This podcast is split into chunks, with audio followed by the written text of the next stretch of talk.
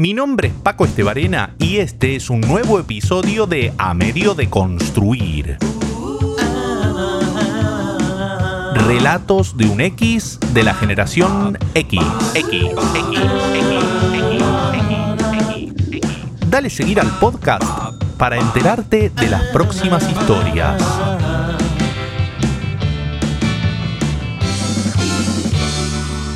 Jean Valjean es un pelotudo.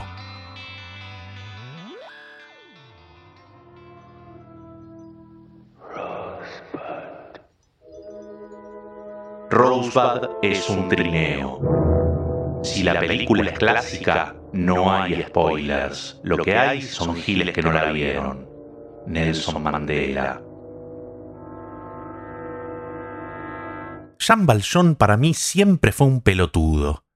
Pero antes de justificar mi falta de empatía con el pobre reo de los miserables, creo necesario contarles mi relación con un subgénero cinematográfico que me apasiona, las películas de fuga. Hay escapes de campos de prisioneros, de países con regímenes totalitarios, de secuestros por parte de maníacos depravados, de sectas religiosas, de hordas de monstruos o extraterrestres, de la furia de la naturaleza y, tal vez el más revisitado en el séptimo arte, El escape de cárceles, mi preferido. Recuerdo el impacto profundo que tuvo en mí ver por primera vez Escape de Alcatraz con Clint Eastwood en la piel del convicto Frank Morris a mis siete u ocho años. Hasta aquel entonces no había vivido jamás la palpitación que provoca el suspenso. Llegarán a darse cuenta los guardias que esos presos que duermen plácidos son en realidad cabecitas de papel maché, embadurnadas con pelos levantados de la peluquería de la prisión? ¿Tendrán tiempo los presidiarios liderados por Morris para volver a su celda sin ser descubiertos, luego de planear noche tras noche su escape a través de las recámaras de cañerías? Esa balsa hecha con remiendos de pilotos para la lluvia soportará los embates de la bahía de San Francisco. Nunca la TV me había hecho sufrir tanto por nadie como por esos valientes, ni desear con tanto fervor por su éxito. Ya en posteriores rewatches durante la vida adulta, descubrí los distintos niveles de la trama, como ser el de la huida de los reclusos no solo de la cárcel, sino también de su pasado y sus propios demonios. Esa dualidad resulta superadora frente a la de otro tipo de fugas, como ser las de volcanes en erupción o zombies en persecución, donde el protagonista suele ser indudablemente víctima y héroe, pero a la vez previsible y monodimensional. Como si acaso faltase algo para acrecentar mi devoción por escape de Alcatraz, fue reconocer, en una ocasión reciente, que el papel del director carcelario era interpretado por Patrick McGuhan, el actor que ya de más viejo hace del rey Sanquilargo en Corazón Valiente.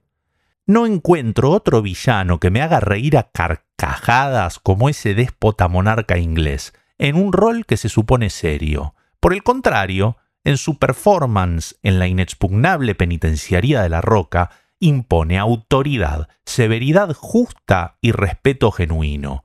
Una némesis a la altura del protagonista. La admiración que siento por Frank Morris y su banda de criminales se encuentra en las antípodas del desprecio que me produce Jean Valjean. Jean Valjean para mí siempre fue un pelotudo. Jean Valjean es un pelotudo. Lo único que le faltaba era meterse algo en el culo como papillón. Jean Valjean es el más grande de los pelotudos por comerse 19 años de encierro por robar un pan. Esto es lo que pensaba hasta aprender que hay una pulsión más poderosa que el hambre para conducir a una persona a tomar una decisión que termine llevándola al confinamiento. El propio ego. Si al pobre de Valjean le bastó con afanarse una hogaza de pan para recibir su condena, a mí me alcanzó con mucho menos para recibir la mía, querer jugarla de profesional prominente en la industria de la publicidad. Que vale la pena mencionar, en términos literales, no parece haberme sentenciado una condena tan dura ni extensa, al menos por el tiempo transcurrido a la fecha. Pero ¿quién puede considerarse árbitro justo de sufrimientos, especialmente cuando de los propios se trata? Si acaso llego a juntar una cantidad de escritos suficientes como para compilarlos en un libro de cuentos, este sin duda encabezará una sección titulada White People Problems o Problemas de Burgués. Aún no me decido. Es injusto comparar trabajo esclavo en un astillero del siglo XIX en Francia con trabajo rentado en una agencia de publicidad del siglo XXI en Argentina. Cuando veo que en los cuatro meses y medio que llevo trabajando en la filial local de O, el coloso de la publicidad mundial, gané al menos unos 12 kilos de peso y perdí otros tantos de alegría, pienso que no me vendría mal una temporada de fajina naval forzada como para recuperar algo de estado físico y levantar la moral. Lo haría cantando.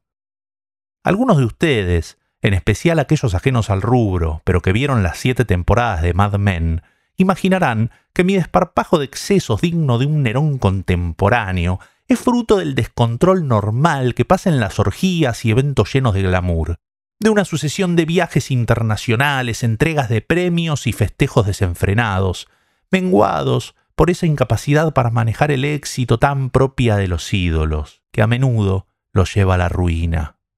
Otros, colegas y amigos de la profesión, especialmente aquellos que me advirtieron de no volver a pisar una agencia de publicidad nunca jamás, sabrán que es solo ambiente tóxico de cabotaje en estado de pureza, suficiente para transformarle a uno hasta la tarea más simple en una labor desagradable y romperle el balance de vida. Las opciones se limitan a dos. Una, acostumbrarse, adecuarse, pastillas o no mediante, hasta empezar a disfrutarlo. Ser parte de eso y hacer miserables a otros, como a Valjean. O fugarse, lo que hizo Clint Eastwood y lo que voy a hacer yo. ¿Qué conviene? ¿Ser boludo o pelotudo? ¿De dónde fue tu última fuga? Deja tu comentario en la página de este relato en amediodeconstruir.com.